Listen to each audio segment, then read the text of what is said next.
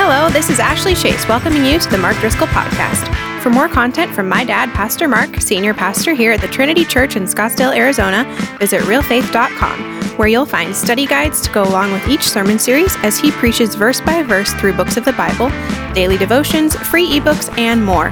Now grab your Bibles and get ready for today's sermon.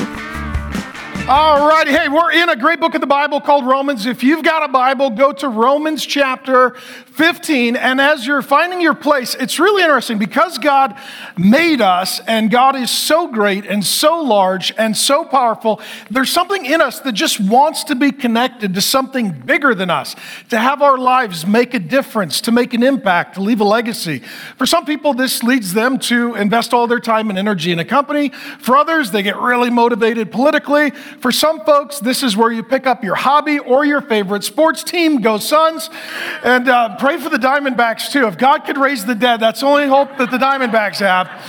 And, and, what happens is we're always looking for someone or something to sort of give our time and our money and our energy to, to invest in, to contribute to, to make a difference, to make the world a better place. And that's because God made us to be part of His mission on the earth.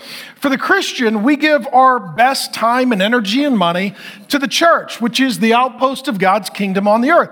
And when you stop to think about it, the existence of the church, and even what we're doing, just gathering here as a church family, it really is quite incredible. And some of you may have been going to church for a long time, or you may not think about how the church of Jesus Christ came into existence, but it's really one of the greatest stories in the history of the world. And that is that Christianity is the largest movement of any sort or kind in the history of the world. It's the longest lasting, now going a few thousand years. It's the most diverse, more languages and nations and cultures and tribes and kinds of people who are part of the church of Jesus Christ. There's nothing as big as the church, there's nothing as significant or as impactful as the church, which means you being part of a church is investing in God's work in the earth and the most important thing that is happening on the earth. And then the question is well, how does that come to be? Uh, most nations have a leader. Well, we don't have any singular human leader alive on the earth today for Christianity and the church. Uh, if you have a nation, you have a headquarters, so perhaps the White House or something like that. We don't have a headquarters on earth. And the question is, well, how does the church come into existence and how does it sustain itself? And it's not because we get along on everything. If you find three Christians, you'll find seven opinions. And uh, it's also not because we're the most organized. Somebody told me recently, like, I don't believe in organized religion. Neither do we Christians. We tend to be very disorganized. And so the question is, well, how, how does, how does the biggest movement come into existence? The, the X factor has to be that God is involved that God must love the church, that God must have birthed the church, that God must have sustained the church, that God must love the church. And this is where we read in Acts chapter 1. Uh, this is after Jesus lives, dies, and rises. His people are so excited to tell everybody Jesus is alive, sin is forgiven, death is conquered, heaven is open. It's the best day ever. And here's what Jesus tells them He ordered them not to depart Jerusalem that's where they were at the time. But to wait for the promise of the Father, which he said, You heard from me, for John baptized you with water, but you will be baptized with the Holy Spirit not many days from now. So they're super excited. We're going to go tell everybody about Jesus. Like, it's not time.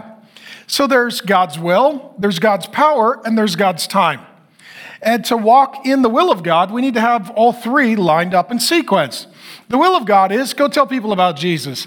But you can only do that by the power of God, and you need to do that at the time that God chooses.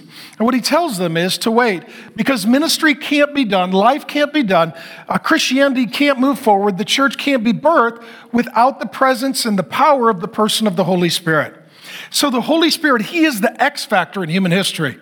The reason that Christianity exists, the Holy Spirit has been at work in, for, through people on earth for thousands of years.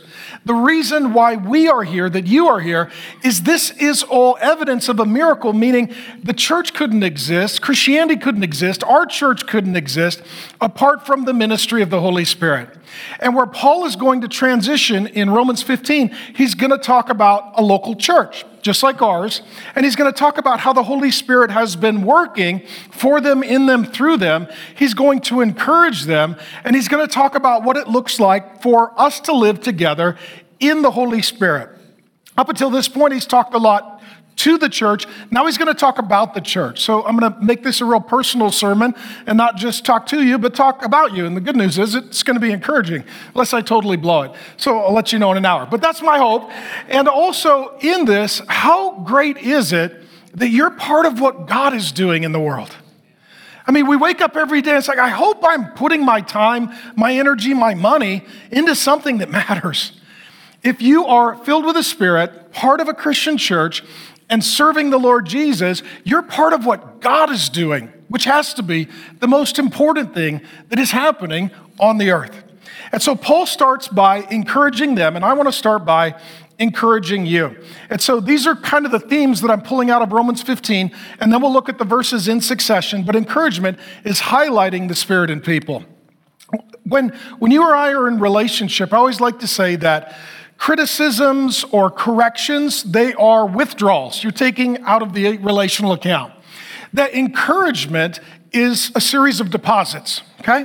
And so let's say you're raising a child. If all you're ever doing is correcting them but not encouraging them, eventually you're going to bankrupt the relationship with the child because you've made more withdrawals than deposits. And if you're married, this is true.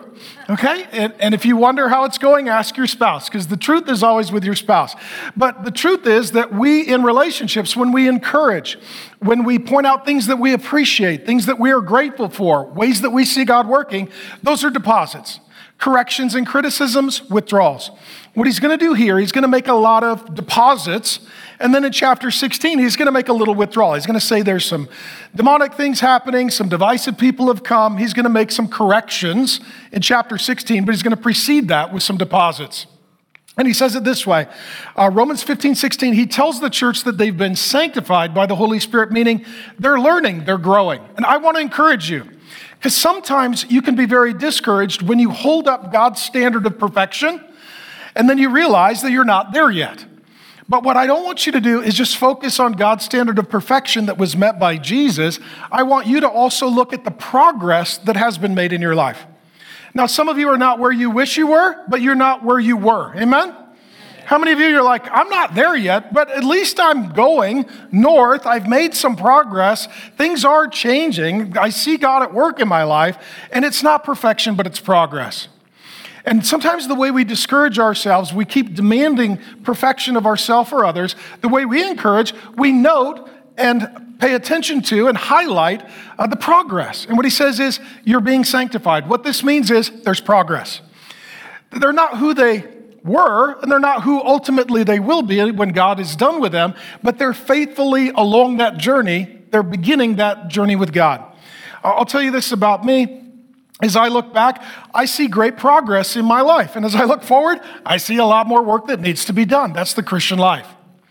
But God, ha- if you are a Christian, God has been working. He has been changing. He has been leading. He has been correcting. He has been directing. And he wants to encourage you in that. The second verse that he gives on this theme is Romans 15, 18, and 19. He talks about what Christ has accomplished through word and deed by the power of signs and wonders, by the power of the Spirit of God. And what Paul is saying is that in your individual life, God the Holy Spirit is working. Okay, and I just have a front row seat as your pastor who loves you. I get to see it. One of our favorite things as a staff and leadership team is just to get together and just to share the stories. What is God doing in people's lives? And I'll be honest with you, I think we could do a better job telling these stories. So I think we need to do a better job, even on social media and stuff, just telling you all the wonderful things that God is doing.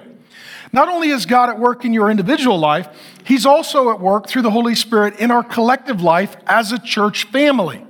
And this is to encourage us, and to encourage someone is literally to pour courage into them. That this world can be very discouraging, that sometimes our decisions can be very discouraging. But ultimately, what he's talking about here is if you keep paying attention to where the Holy Spirit is working in your life and in your church, it's going to increase your hope. It's going to give you encouragement, make deposits into your soul, and that'll help you be stronger and more resilient for the future that God has you. So I'm just going to start with a question. This is the dad question that I ask at the Driscoll house all the time with the kids. I like to see where the Holy Spirit is working in the life of Grace and my kids. So, oftentimes at dinner or driving in the car or whatever, I'll ask questions like, What is God telling you? What is God showing you? What is God teaching you? What do you think, what do you think God is doing in your character right now? Uh, what is God revealing to you about himself? I'll just ask open-ended questions and I'll listen. And then the, the kids' minds will sort of ruminate, and then they'll tell me, well, I feel like God's saying this, or God's showing me that, or I'm grateful for this, or God is, you know, helping me overcome that. And all I want to see with Grace, the kids, and you is just the Holy Spirit at work, and I just want to see progress. And then what we want to do, we want to pay attention to that progress, and then we want to encourage that progress. And I'll be honest with you as well. Um, I think I do a better job at encouraging the kids, and sometimes I can be more critical of my wife. Any of you know what this is like? How many of you have somebody in your life that when you see God at work, you tend to encourage them? You see someone else and you want them to change more quickly, but you start with a criticism. And these are the errors that I've made in my close relationships. I don't make enough deposits through encouragement to then encourage people to make progress. Sometimes I jump too quickly to the correction or to the things that need work. What I love about what Paul does, he says, let's start with encouragement. Let's start with life in the Holy Spirit. Let's start with the progress that's already been made in your life and in your family and in your church family. Let's start with all that God has done before we get to all the things that still need to be done. And then he's going to jump in and he's going to encourage us as a church family. So, this is more of a talk about us as God's people. And he's going to talk about what a spirit filled church looks like. When the Holy Spirit shows up amongst a group of people, what happens? What does it look like? How is it different? So he jumps in. A spirit filled church loves one another. The fruit of the Spirit is love. So there's one God, three persons God the Father, God the Son, God the Holy Spirit. God the Father loves you with a father's affection. He's devoted to you, He cares for you. He knows that our sin has separated ourselves from Him, so He sends our big brother, Jesus. He is God. He becomes a human being. He adds humanity to his divinity. Jesus comes down to mend that broken relationship that we have with God through sin. He lives, he dies, he rises, he returns to heaven. Then the question is are we going to be abandoned? Are we going to be orphaned? No. He sends the Holy Spirit so that you and I can live by the same power that Jesus did. The Christian life, like the life of Christ, is lived by the power of the Holy Spirit. So now God gives you the same power that empowered the life of Jesus. And the fruit of the Spirit is love. And so, one of the ways that we know that we are living in the Spirit is when we're loving in the Spirit. He says it this way I myself am satisfied about you, my brothers, that you yourselves are full of what? Of goodness. He says, You're good people, filled with all knowledge and able to instruct one another. And what he's talking about here is that God has really changed who these people are. That earlier in the book, when he's talking about non Christians, and before we meet the Lord Jesus, we talked about a doctrine called total depravity, and that is that sin infects and affects all of our being. So, our thoughts and our motives and our emotions and our words and our deeds, they're all infected and affected by sin. But now, what he says is that you are filled with goodness. That's the Holy Spirit, my friend. The goodness in the believer is the Holy Spirit. And the good change that begins in the believer is by the power of the Holy Spirit. And the good works and the good fruit that comes out of the believer is by the goodness of the Holy Spirit in the believer. What Paul looks at, he looks at a whole group of people in the church, and what he says is, the Holy Spirit is in you, therefore there's hope for you. Let me say the most hopeful thing is when somebody gets the Holy Spirit. When you're just living without the Holy Spirit, there's not goodness in you, so there's not a lot of hope for you. Once the Spirit of God is in you, there's goodness in you, there's hope for you. And what you start to see is that the goodness of the Holy Spirit starts to do good things to change you. Change your emotional life, your mental life, your relational life. Things start to just change. Um, Grace and I were out last night, uh, right before a crazy monsoon hit. Wow, I'll tell you, July in Arizona is exciting. I mean, it, we get all the seasons in 15 minutes. It's interesting. It's, it's very interesting. But right before everything hit, we. Um, we were out having uh, dinner, and uh, just a young couple came up to us and uh, just told us their story. And the dad came home and he's like, You know what? I met Jesus. I received the Holy Spirit. Uh, God's changing me. He apologized to his wife and to his kids. Said I've been, you know, sort of works based. Now I'm grace based. It was just like a short drive by conversation as we were headed out to dinner with people we never met before. You know what it was? The Holy Spirit showed up in dad. It just changed dad. So the dad goes home and looks at mom and says, I'm changed. Our relationship's going to change. And she says, That sounds great. So they look at the kids. Mom always says, Great, you know? And then they look at the kids. It's like dad's changed, and so things are going to change on how we parent now. It's, it's the Holy Spirit does good work in people. And I'll tell you this it's amazing to see how somebody can literally just change. The Spirit of God shows up and everything changes. Sometimes all at once, sometimes in a change process. But what he's talking about is that ultimately there's a goodness there, there's a love there. And what he's talking about here, that there's goodness in you, and then you're able to be filled with knowledge and able to instruct one another. And the filled with knowledge is what we call open your Bibles to learn. Uh, the ability to encourage and to help one another, we call open our lives to love. So, what Paul is bringing together here is literally the foundation of our church. We say we open our Bibles to learn, we open our lives to love. That's what we do. Romans 1 through 11 is opening your Bible to love. It's about theology and learning about God. Chapters 12 through 16 is relational, opening your life to love. It's about a relationship with others. And what Paul says here is this that the Holy Spirit has showed up in the life of that church family and those dear, precious people just like you that God loves with his whole heart. And now they are growing in knowledge. They're learning the Bible and they're able to love and to help and to serve and to minister to one another. And literally, here, this is what we would call counseling or care. And what he's saying is, you are able to instruct one another. So let me give you an encouragement. If you belong to Jesus, you have the Holy Spirit. And everything that God is teaching you is not just for you, it's for you and then for you to help someone else.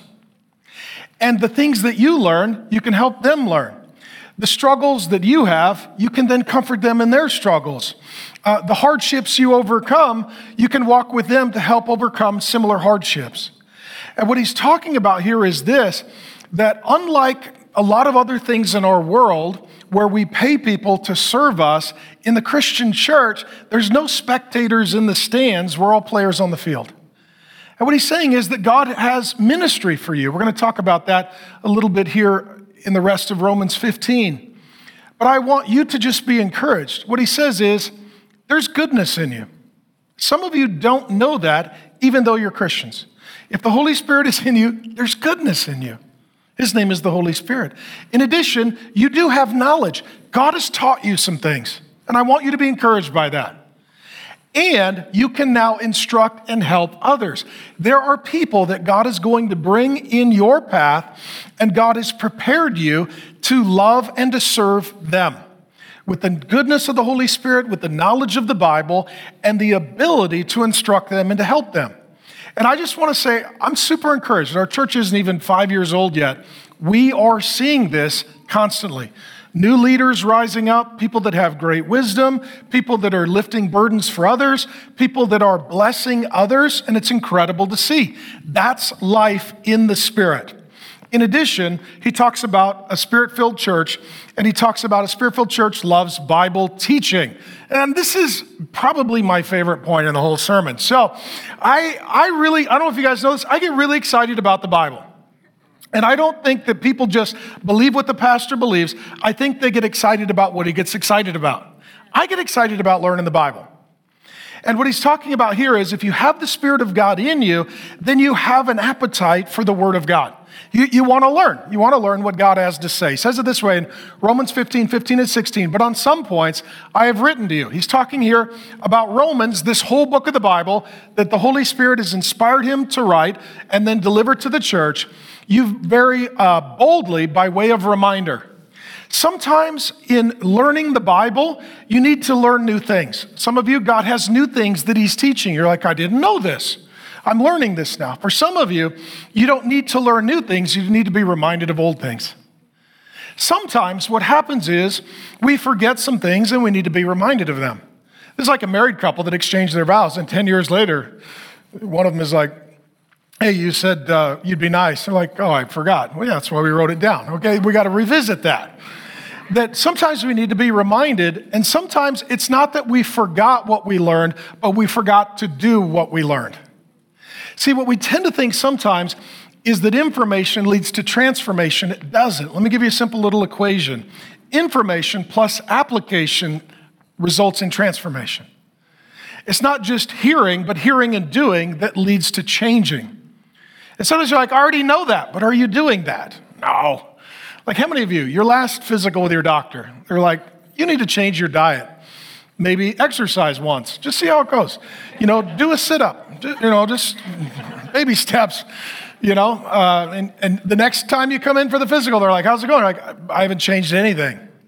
Well, he's going to tell you what he told you last year. Okay, here's what you need to do. It's because it's not that you didn't know it, it's that you didn't do it. So sometimes we need to be reminded because we forgot. Sometimes we need to be reminded because we're not doing what we were told, and so we need to revisit it. He says, I'm, uh, by way of reminder, because of the grace given me by God to be a minister of Christ Jesus to the Gentiles in the priestly service of the gospel of God, so that the offering of the Gentiles, that's the non Jewish rebellious folk like us may be acceptable, sanctified by the Holy Spirit. He's going to keep talking about the goodness in you of the Holy Spirit, the Bible being written by the Holy Spirit, uh, ministry being done by the power of God the Holy Spirit, and being sanctified or growing in relationship with God the Holy Spirit. And he's talking here in particular about the Bible in general, but this book of the Bible that the Holy Spirit inspires him to write the book of Romans. And what he says is it's for Jewish people and Gentiles. That's what he's saying. For us, this can get very confusing because most of us don't walk around asking, Are you circumcised? And if you do, stop. Like, please stop. I mean, you're just you're creeping us all out, okay? But in that day, there were Jews and Gentiles, but the Jewish people would have been the religious people over on the far right, and the Gentiles would have been the rebellious people over on the far left. And what he's talking about here is that Bible teaching is needed for both those who are religious and those who are rebellious. And what happens is oftentimes religious people and rebellious people, they argue with one another. So the religious people are like, you guys are all rebellious. You don't even know what to do with the belt. You know, you're naughty. You shouldn't have put that on social media. And a, a hangover is not a fruit of the Spirit. And then the rebellious people are like, well, you're judgy, you're self righteous, and you're no fun. True. Okay, so, and what they'll do, they'll argue and fight with each other what Bible teaching does, it corrects religious people and rebellious people. It tells the religious people, look, you're not supposed to just judge them, you need to judge yourself. You don't need to just start talking about all their problems, you got to deal with your own. You're proud, you're arrogant, you're judgmental, you're unloving, you're self righteous. And then God speaks to those who are rebellious and is like, hey, you're not the highest authority in your life. I did make you, I will judge you. And there is heaven and there is hell. And if I am your creator, I need to be the Lord of your life and you need to obey me. And what Bible teaching does, it brings rebellious and religious people together in a way that nothing else can. And what he's talking about here is that he, he starts, so Paul, where did he start? Religious or rebellious? Super religious. And now God has called him to preach to those who are rebellious, the Gentiles. And what he's not trying to do is make rebellious people religious because he was religious and that was his problem. Instead, Paul had his life changed not through rebellion or religion, but a relationship with Jesus by the power of the Holy Spirit. And what he says is, I want to teach the Bible so that rebellious and excuse me that religious and rebellious people they both come to a relationship with Jesus by the power of the Holy Spirit. How many of you are more on the religious side of the spectrum? If, you, if you're going to go one way or the other, and if you're a Republican, just raise your hand. I mean, that's our team. Okay?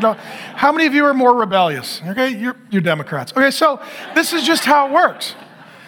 This is how it works. And some of you are like, that's offensive. Okay, well, and true. So, um, what happens is we either go to the right or to the left, and God wants us to go up.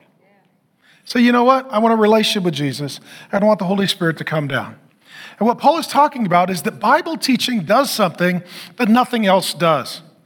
And it takes religious people, rebellious people, Jews and Gentiles, and it brings them together and it changes them through relationship with Jesus and the power of the Holy Spirit, and it makes a new, a new team. It's Team Jesus. And he's saying that this is what Bible teaching does and nothing else can do that. And what he says is that the Holy Spirit uses Bible teaching so that people can be sanctified by the Holy Spirit. What Paul is saying is this there is a supernatural power in God's word that I'll just tell you, I don't fully understand. God saved me at age 19, reading the Bible that grace gave me. And then God told me to preach the Bible, so that's what I have tried to do by God's grace ever since. I've been a senior pastor for 25 years, half my adult life. I've now preached or taught through more than half of the books of the Bible, verse by verse. And you know what? Every time, I'm still shocked. I can't believe, like, things happen that I, I like, God showed up. It's just amazing to me. I, I can guarantee you this if we, if we got here every week and we picked any other book, you wouldn't get the same results. Right? So give, give me your favorite book other than the Bible. Okay, Harry Potter. You didn't say, but I, I, can read your thoughts. So if I got up every week and just we went verse by verse, or, you know, not verse by verse, through Harry Potter, okay, do you think we'd have the same results? No. no. And if you do, you need to stop going to Comic Con. Okay, you just got to quit. You just got to repent. There are so many books written, but if we just get together and study them, the results are not the same. Right? We could read Steinbeck novel, we could read Shakespeare, we could get together and pick any other book. And if we went through it meticulously, we wouldn't get the same results. You know why? the Holy Spirit wouldn't show up in the same way. This is what's just crazy to me. I mean, it, God the Holy Spirit not only wrote the scriptures, but when they are taught, He shows up in an unexpected way to do incredible things. And He says that through the scriptures, the Holy Spirit shows up. He makes people acceptable to God, so that's the starting of their relationship, and sanctified, meaning it grows their relationship. The way people become Christians is through Bible teaching. And the way people grow as Christians is through Bible teaching. Again, this super encouraging conversation we had last night. The husband came home, we were in Romans, and just told his wife, he's like, uh, I've been religious and works, I've not been relational in grace, and so I'm going to get baptized and start over, and I apologize. Is that a good day? It's an incredible day You say, how did that happen? The book of Romans. Because the Holy Spirit shows up for Bible teaching in a way that he doesn't for Netflix. I'm not against Netflix. But, but what happens with Bible teaching is the Holy Spirit shows up. And so what happens is people will be like, well, you can't go through books of the Bible. No, you can't unless the Holy Spirit shows up, and then you can. Well, you can't have long sermons. Answer? Actually, you can. Um, and they'll say, well, people's attention span is only 22 minutes, which is a television show minus the commercials. Well, that's their attention span unless the Holy Spirit shows up. Next thing you know, people are good for an hour or two or three. We'll see how it goes. So, our job, our, our, our great opportunity is just to get Bible teaching out and then just to see what the Holy Spirit does with the Bible teaching. And I just want to I want to take every one of these points and I want to add an encouragement. So here's, here's, the, um, here's the thing that really encourages me. So, just to explain, most of you are new and many of you are online. And um, so we're at the Trinity Church here in Scottsdale, Arizona. And if you're not in Arizona, this is always the question Is it hot? Answer? Yes. Oh, yeah. No, like hell's warm. This is hot. Like, this is crazy. So, yeah, it's hot. And what happens is we go through the Bible here at the church, and the church is like a light bulb, and then there's something called Real Faith Ministries that my daughter, our daughter Ashley, oversees and directs, and it's like a lighthouse, and we get Bible teaching out to the nations. And what's really incredible is how the Holy Spirit will multiply Bible teaching in a way that is quite supernatural. And my one of my great joys is I just really, I love you and I want you to learn the Bible. That's, and I, I know God's going to show up. I just don't know how. And I know God's going to change your life. I just don't know how because I'm not the Holy Spirit. I don't, I don't get things done. He does. But I get to talk from the book that he wrote, and then he shows up to bless the word that he delivers to you. And if you want any more Bible teaching, just go to realfaith.com. Just to, it's free. You get what you pay for, so lower your expectations. The app is also free. But up there, there's hundreds of sermons. They're in audio, they're in video. The sermon notes are there, the transcripts are there, all free. There's study guides, there's books, there's ebooks, there's daily devotions, five days a week. I'll send it to you, going through books of the Bible as a general rule most of the time. There's stuff for men, women, parenting, marriage. Grace and I do a real marriage podcast with Marriage Today and, and that platform. There's stuff on YouVersion and iDisciple and Pray.com and SiriusXM Radio and locally on Salem. And what's really amazing is from our you know, church family right here, four year old, almost five year old church plant, we're studying the Bible. And this year, that Bible teaching is going to go out to 100 million people.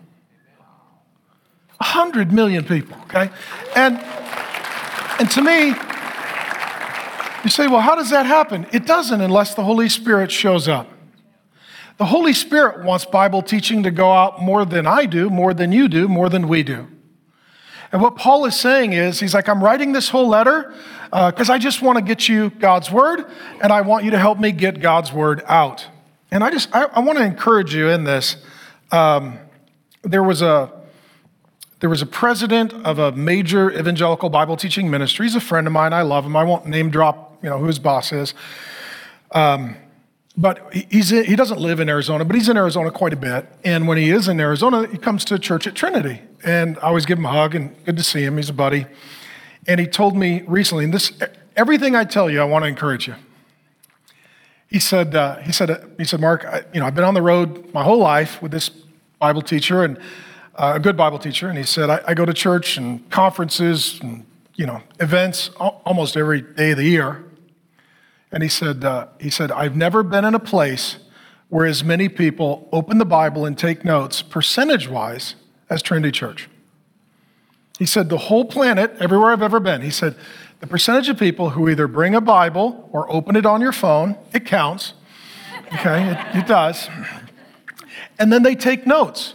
He said, I've never seen this many people, percentage wise, that come to learn God's word.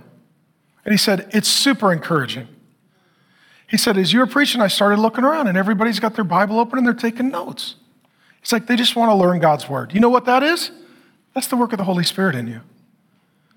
The work of the Holy Spirit in you is He's like, I, I want to speak to you. I have a message for you. There's a lesson you need to learn. I'll help you learn it. There's a burden that needs to be lifted. I'll help you lift it. There's a brokenness that needs to be healed. I'll heal it. There's a deliverance that needs to occur. I can deliver you. And what the Holy Spirit is saying is, I'm going to use the, the word that I inspired to be written, and if you'll open it, I'll, I'll apply it to your life and I'll unleash its power, and you're going to live in the Spirit. And you're going to live in the Spirit according to the Word of God. And, and, and this friend of mine, he said, and they pay attention, they take notes, you do. He said, and then he said, everybody stands up and they raise their hands and they sing. He said, and they're, they're thanking God for what they've learned and they're inviting God to apply what they've learned and they're processing with God what they're learning and feeling. And he said, uh, he said, every time I'm in town, he said, I come to Trinity because just to be with those people is a great encouragement and refreshing to me. That, just means the world to me. God's people are here, God's word is here, God's spirit is here. You know what? It's a broken world. We want to be a healing place. You know what? It's a really discouraging world. We want to be an encouraging place. It, it, it's a really wicked world. We want to be honest people. And this is life in the Spirit. But again, as Paul is saying, there is no life in the Spirit without the Word of God. He goes on to talk a little bit more about life in the Spirit. Uh, a spirit filled church loves ministry. Not only is there just things to learn, there's things to do. And, and I'll be honest with you, I love the church. The Bible says that Christ loved the church and gave his life for her. I'm like, well, I want to give my life to whatever Jesus gave his life to. If, if Jesus feels like the church is his bride, that's his love and his priority, then I want to love his priority. And, and it's not just um, learning things, but it's doing things. So here's how he explains it In Christ Jesus, then, I have reason to be proud of my work for God. How many of you, you're, you're like, oh, that seems a little, hmm, huh, oh, proud. That's bad. Satan was proud. That's the worst sin. Rutro. Uh, um, what, here's the key proud of my work for God, which is what? What Christ has accomplished through me. Ministry is three things. And we always like to say this way God works for you, in you, and through you. So God works for you, that's Jesus, okay? We looked at this earlier in Romans. God becomes one of us, he becomes a human being. And he works for us, meaning his whole life is perfect obedience and sinless perfection. He does all the work. And then he dies on the cross in our place for our sin, and he says, It is finished. He did all the work. That's God's work for us the life, death, burial, and then subsequent resurrection of Jesus Christ from the dead. That's God's work for us. And this is honestly uh, most of the first third ish of the book of Romans. And then he starts to talk a little bit more about God's work in us. I'm just remembering in Romans 5, he said, God loves us and he's poured out his love into our hearts through the Holy Spirit, whom he has given us. So, God's work for us is the life, death, burial, resurrection of Jesus Christ as our Savior for our sins. God's work in us, He pours out His love through the Holy Spirit. Once the Holy Spirit is in you, now you have faith and you trust God. Now you're a new person, new creation. You have a new nature, you have new desires, you have a new mind. You can obey Romans 12 and no longer be conformed to the pattern of the world, be transformed by the renewing of your mind. You used to not love God, now you love God. You used to love sin, now you hate sin. You're changing from the inside out. God's work in you. And then God's work through you. That God is going to use you to be the means by which He ministers to others. This is, this is the miracle of the Christian life. When God uses you, when God uses you. See, there are people in your life that God is going to have them become Christians, and you're going to be the one who's praying for them, serving them, and talking to them. Now, God is going to save them, but He's going to work through you. There are people in your life that they're struggling and they're hurting and they're in a tough season and, and they feel abandoned or isolated or alone or hopeless. And if you live on the earth, we all get there at some point, so don't feel bad. But God's going to send you, and the Holy Spirit is in you, so that's going to be the ministry of presence. God is going to go there with you. And you're going to love them with God's love, and you're going to encourage them with God's encouragement.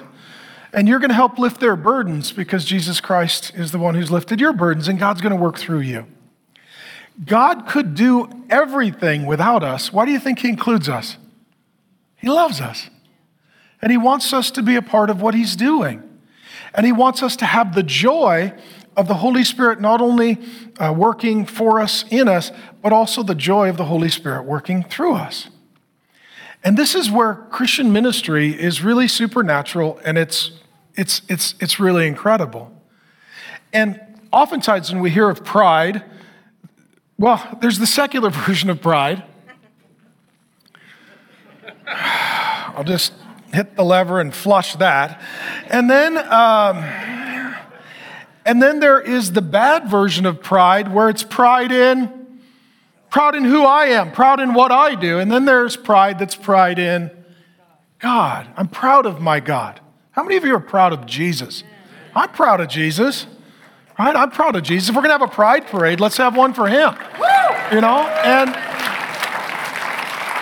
and I'm proud of who Jesus is, and I'm proud of what Jesus says, and I'm proud of what Jesus does. And when Jesus chooses to work through us, we're really proud that he was so good to us. And so, what he's talking about here is really uh, ministry is being used of God and being available and surrendered to God, and then being proud of what God does, but being really encouraged that God did it through you. Again, my friend, God doesn't need you, He loves you. And the reason He includes you is not because He couldn't do it without you, but He wants you to be blessed by Him doing it through you. Because this is how good God is. When we do ministry, not only is the person we're ministering to blessed, so are we. How many of you have served someone? You've been generous, you've blessed someone, you prayed for them, you taught them something. And there's just a deep, profound satisfaction in the Holy Spirit. Like, hey, thanks, God, I got to be a part of that. That's amazing. And sometimes people are like, thank you, and you're like, actually, God's so good that when we live in the Spirit and we serve in the Spirit and we minister in the Spirit, they're blessed and we're blessed. God's so good, He blesses both of us.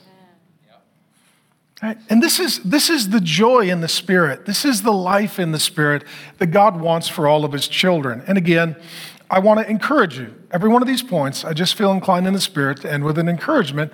On this one, this past year, literally five years of ministry work got done. Uh, this was a fast forward year.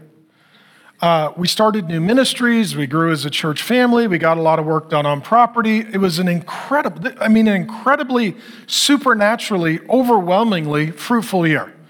And it's July right now, so you're getting your vacations, and staff is getting their vacations. And, and then what we're going to do is we're going to finish Romans in a few weeks, and then I'm going to do a short series on spiritual gifts. I want to talk about your divine design, how God takes your personality and what I'll call your spiritual gifts, your talents, your abilities, um, your struggles, your family, everything you've been through. God doesn't waste anything. And he uses it all to create a divine design for you so that you are now able to do ministry in a way that is unlike anybody else. And that there are people that God will bring for you to minister to that they need you. They need your personality. They need your experience. They need your gift mix so that God could work through you to minister to them. We're going to do a four week series on spiritual gifts. I just finished a book, uh, it's about 35,000 words. I wrote it last week. Finished it on Thursday. Thursday was Prophecy, Healing, Tongues, and Miracles Day. I drove home. Grace is like, How are you doing? I was like, My brain hurts big time. Um, and, and we're going to get into all of these issues. But what I want is, I want you to have the same experience that the Apostle Paul did and that is that my life matters. I'm on Team Jesus. It's the biggest thing in the history of the world. And I just want to know my position and my role, and I want to know where you want me on your team, and I want to find my place, and I want to find my joy fulfilling my place. And so, some of you, many of you are serving. We love you. We're glad to have you. That series that's forthcoming is going to help position you to find God's divine design for you so that you can do ministry. The last two, a spirit filled church loves the kingdom. Paul says this in Romans 15, 18 through 19 For I will not venture to speak of anything except what Christ has accomplished through me. Man, I'll tell you guys, it's really important to tell people what Jesus has done for you. It's really important um, because your testimony is very powerful, your testimony is very personal. And there are people who don't know Jesus, but they know you. And if you tell them about Jesus, they may come to know Jesus too. To speak of anything except what Christ has accomplished through me to bring the Gentiles, the rebellious, to obedience. And here's the key by word and deed, by the power of signs and wonders, by the power of the Spirit of God. Every time you hear goodness in you, sanctified by the Holy Spirit, signs, wonders, and powers by the Holy Spirit, he's talking about the anointing. I probably should have said this earlier in the sermon. The most important thing, the most important thing for the Christian is the anointing of God. The anointing of God is God's hand on your life. It is knowing God's will Okay, God, what do you want me to do? It's God's power, so you can walk in God's will, and it's God's timing. We looked at that in Acts 1 4 through 5. It's fine to count your money, but the anointing is more valuable than your income. it's fine to invest your life in business or family, relationships, causes, all of that is fine and good. The one thing that our world doesn't understand is that life doesn't work without the anointing of the Holy Spirit. It just doesn't work. This is why we just keep thinking, well, if we just hand out more money, that'll fix people. No, only the Holy Spirit can really fix people. Well, if we just had more education, well, you can have more education, but you don't have more wisdom without the Holy Spirit. Well, if, if, if, we just if we just did some more things, no, no, it's, it's not about what we do, it's about ultimately what He does. And the older I get, the one thing that I'm looking for more than anything is just the anointing of the Holy Spirit. If God's there, that's where I want to be. If that's what God's doing, that's what I want to do. And what he's talking about here is the anointing of the Holy Spirit. This is why we want to repent of our sin because it can block the flow of the freedom of the Spirit in our life. This is why we want to open the scriptures so that the Holy Spirit can speak to us through the word that he has written. I want you to put as the priority in your life the anointing of the Holy Spirit. Um, some people every day they just get up and say, "I want to win. Eh, I want to worship." I, I worship a Jesus who got crucified, and on that day it looked like he was losing, but he was worshiping.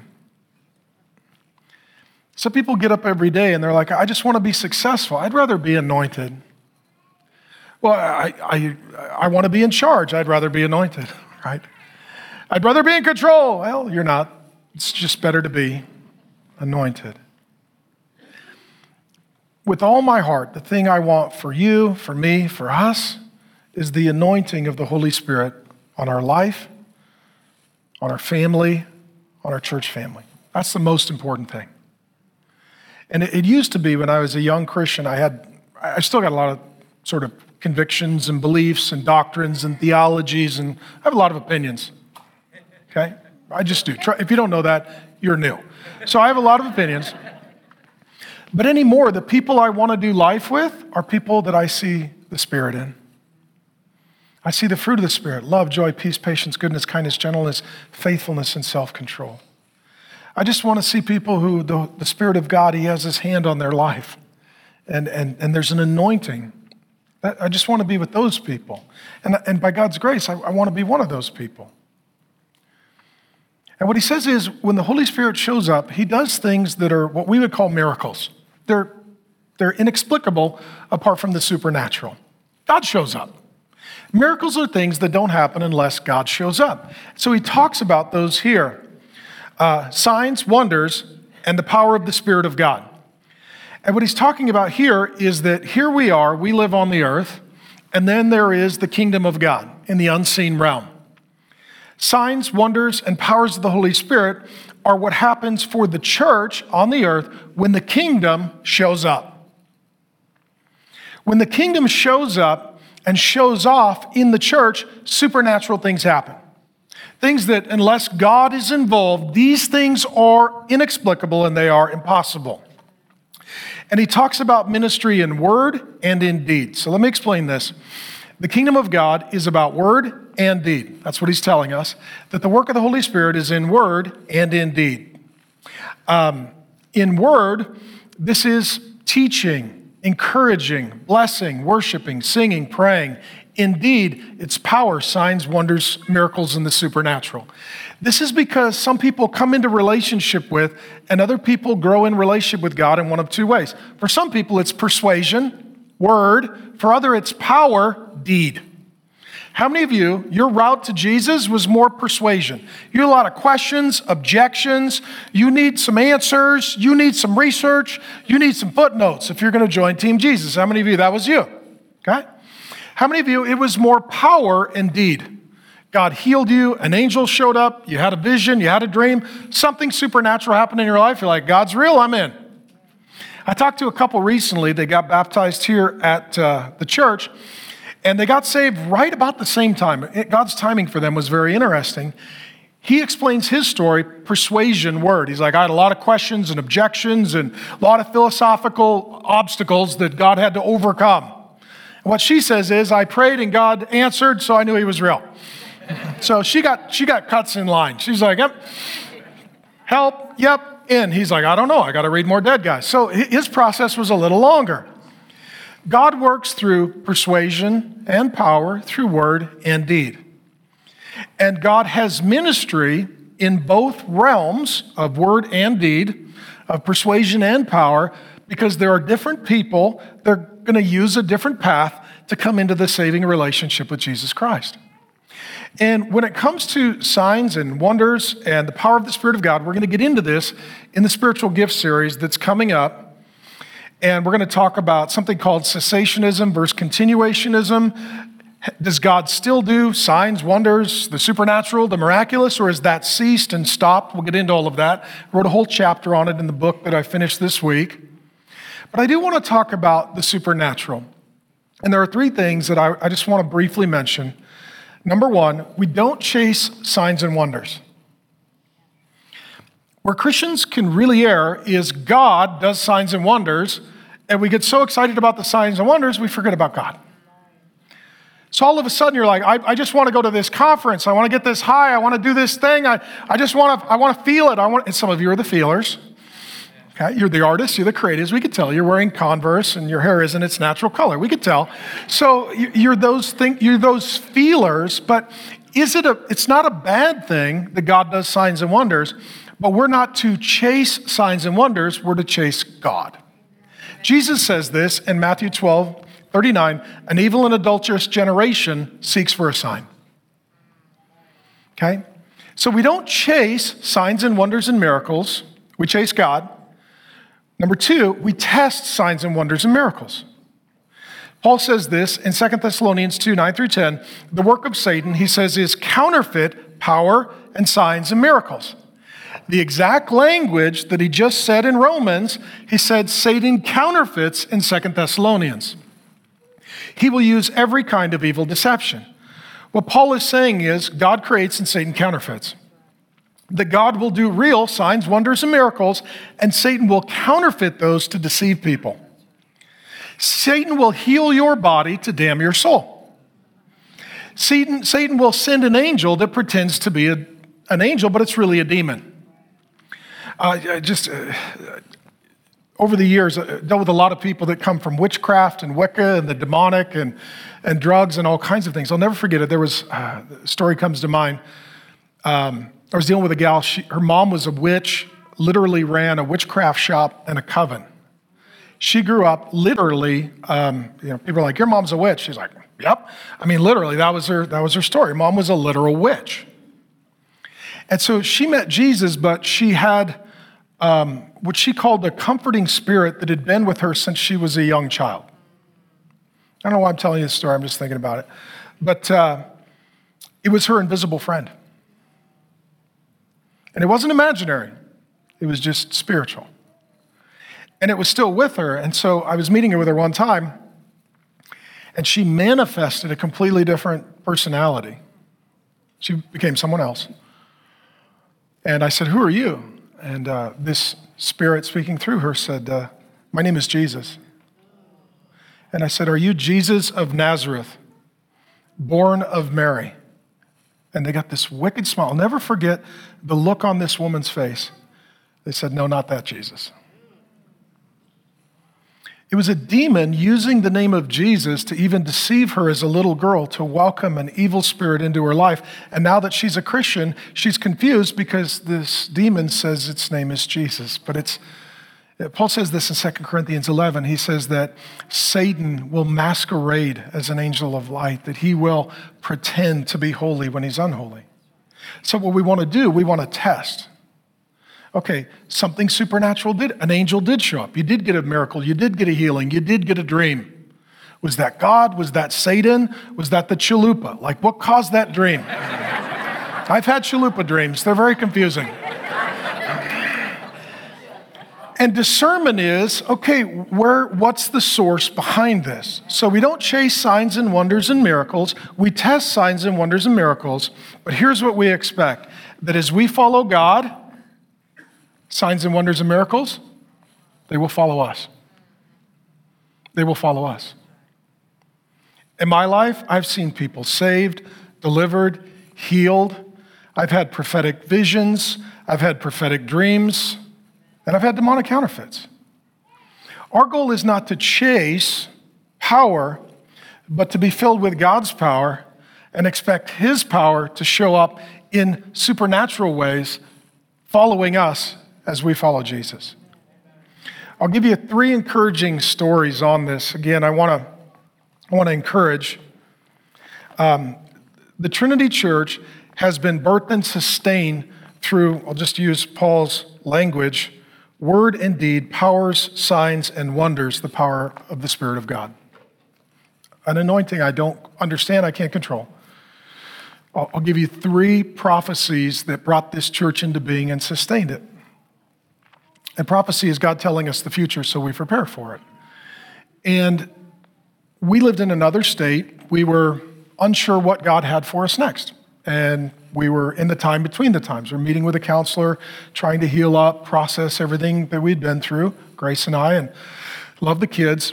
And I felt inclined to go to an event in Florida. It was a pastor's conference with some buddies of mine. I'm not part of the network, but I just went there. I just felt like I was supposed to be there. I don't know why. So I got on a plane and fly all the way across the country. And in the last session, before I was to catch a flight out, I just felt like I needed to go listen to the Holy Spirit and just meet with the Lord. And so I left and I was looking for a coffee shop and I put one in and it was a dead end. The directions brought me to the middle of nowhere. So now my time is running short and I'm driving by a Mexican restaurant. So I pull over and, you know, the point of the story is when all else fails, go to a Mexican restaurant. So I went to a Mexican restaurant and I, I walked in the door and the gal who was the hostess said, uh, you know, table for one? I, I said, yeah, table for one. I'm going to use the restroom. I'll be right back. Well, there were some people with their back to me, and they turned around. He's Pastor Mark because he could recognize my voice. I'd never met this person. He listened on the internet, lived in Florida, was a pastor. So I go into the restroom and I come out, and he says, Hey, could you come over and sit with us for a minute? I said, Yeah. He said, I've been praying for you, praying for your family. I was like, Total stranger. I'm in Florida. Like, if the Holy Spirit can come to a Mexican restaurant, you know that God is sovereign, you know, like He rules over everything.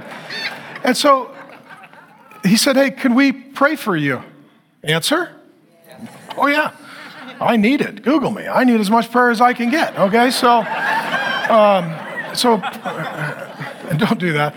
And uh, so, so he prays for me, and he's, he's a pastor. Um, first time we've ever met, and he, uh, I said, "Hey, thank you. I'm going to go and eat." He said, "Wait." When I prayed, God gave me a vision. I said, okay, what is that? He said, I, I, saw that you and your family packed up, moved across the country to another state, somewhere in the desert that was very hot and very warm. And God was going to have you plant a church, and you were going to do it as a family, and it was going to be very fruitful, and He was going to bless you. Does that make any sense? Wow. I said, you know what's crazy? I'm going to the airport to fly to Arizona. I'm leaving like in an hour or two to go to Arizona. Grace and the kids are going to meet me there. And we're asking God whether or not He's calling us there to start a church. And so we flew in. I told Grace, I think we got our confirmation. We met with the pastors in the valley. They welcomed us and prayed over us. Total stranger at a Mexican restaurant, but he had the Holy Spirit. And so God could speak to him and through him. So then we get here, and I didn't want to push it with Grace and the kids. We'd been through a lot. And so we're just attending church. And then the kids come home and they say, We want to plant a church as a family and do it as a ministry, which I just want to honor the kids publicly. They've been through a lot and they still love and serve Jesus. Uh, they all do. They're amazing. They're inspiration to me. And so then I, I met, I, I, flew out and I met with Pastor Jimmy Evans, one of our overseers and one of our pastors. I said, I, I, feel called to plant a church. And we ran it by the spiritual authority that's over us, a number of pastors. And they said, We believe that's God's call on your life is to start the church. And so the kids named it Trinity Church after Grandpa Gibbs Church, Grace's dad. And so I flew out to meet with Pastor Jimmy Evans. And he said, What are you going to do for a building? I said, I, I don't know. He said, I, I think I have a word from the Lord. Great. You have the Holy Spirit. He said, uh, You're going to buy a building. It's going to be off the 101. It's going to be in Scottsdale. Some of you have heard this story. It's going to be a historically designated church. It'll be grandfathered in as a church. You'll be able to buy it, and it'll seat about 800. That's very specific. so I come back, I call the realtor. I said, Well, the Holy Spirit says I got a building. Where is it? He's like, I don't know. It doesn't exist. Then this building comes available. We get the keys to this building, have our first informational meeting five years ago uh, on the 50th anniversary of the grand opening of the building to the day. We couldn't afford the building. Usually, you get people, you ask them for money, they give you money, and then you buy a building. We got a building and no people, no money. so I go to the denomination that bought this, that, that owned this church that had died, and I, I, said, we, we have no people, we have no money. I, I can't go into a bank and, you know, just give them verses on hope, you know. Um, and so the denomination said, We'll serve as your bank. I said, Well, I'm going to need a year to raise the down payment. And you guys were generous and you paid for the down payment. And, um, and what was, here's what's really crazy on that. I found out the money that we pay for the mortgage of the church, it goes to the denomination and it goes into a special fund and it funds church plants. So we're aggressively paying off our mortgage. We paid cash for all the renovations and improvements. God's been very generous through you. Usually, you give money, it goes to a bank. We give it to a denomination, and it plants more churches. That's amazing. That's like that's like Jesus, you know, getting the fishes and the loaves from the little boy. So it was an Easter service, and now we're open finally. And uh, I asked, okay, how many chairs? We packed the place with chairs 793 seats. And I was like, oh, that was so close. And then I kid you not, we counted in the sound booth, there were seven seats. 800 seats. And then it was about a year and a half ago, God spoke to me and said, um, You need to order some gear, some work to be done, new HVAC. He gave me a long list of work to do on the property and in the technology. And I was like, Lord, how can we do that? We're open every week. God's like, Don't worry about it, son. You're going to be able to do it. So I told Grace and I told the staff and I told the kids, God spoke to me, and I don't know what's going to happen. I'm glad he didn't tell me. I would have been freaked out. Right? And so it was crazy because it was a Sunday that the governor's edict came down and we closed the church for a short season. That next day, Monday, we had all of the supplies for installation and technology ordered to get us ready for Real Faith Live and live capture and, and, and, and all the things that we're doing and the first work crews scheduled to come in and do the work that we needed done were scheduled for Monday. The governor closed us on Sunday, and we were already sequenced to start work less than 24 hours later. During the six weeks that we were closed, we got everything done that God told me we were going to get done. And He did that because He knew that He was going to more than double our church once we reopened. And so he was preparing us for you because he loves you so much. And we want to be a welcoming, hospitable church family. The point is this when he talks about um, by word and deed, the power of signs and wonders, by the power of the Spirit of God, I'm just telling you that sometimes life in the Spirit is just, it's overwhelming. It's like, God, you know the future. God, you, you can prepare us for the future. God, you could tell us what to do, and if we do that, then our life looks totally different than what we would have done, and it's better. And I just want to, I don't know, publicly just thank God the Holy Spirit for his faithfulness to us and for his anointing. Some people are like, how do you do it? You don't. He does it. I had a guy recently, he's like, how do you lead? You don't, you follow. The Christian life is very simple. Find the Holy Spirit, stick close and do what he says. That's, and then you're going to be okay. And if not, it's going to go bad. And then he closes with this, and I want to encourage you with this, and I'll bring the band up. A spirit filled church loves lost people. We're here because Christians need Jesus, but non Christians really need Jesus. For those of you who know Jesus, imagine you didn't. Imagine you didn't have the Bible. Imagine you didn't have prayer. Imagine you didn't have Christian relationships. Imagine you didn't have the Holy Spirit. Imagine your whole life was just you. You got to fix all your own problems. You got to heal all your own hurts. You got to answer all your own questions. You got to lift all your own burdens. You got to chart all your next steps. Here's what he says So that from Jerusalem all the way around to Illyricum, I think that's how you say it, but I don't know. I went to public school, so that's how I say it. I have fulfilled the ministry of the gospel of Christ. He ministered for over a decade in one area, and then God is moving him to another. That's my experience as well. And thus I make it my ambition to preach the gospel, not where Christ has already been named, lest I build on someone else's foundation. He says, I don't go in and you know, take an existing church, I go start new ones. That's, that's what I do. But as it is written, those who have never been told of him will see, and those who have never heard of him will understand.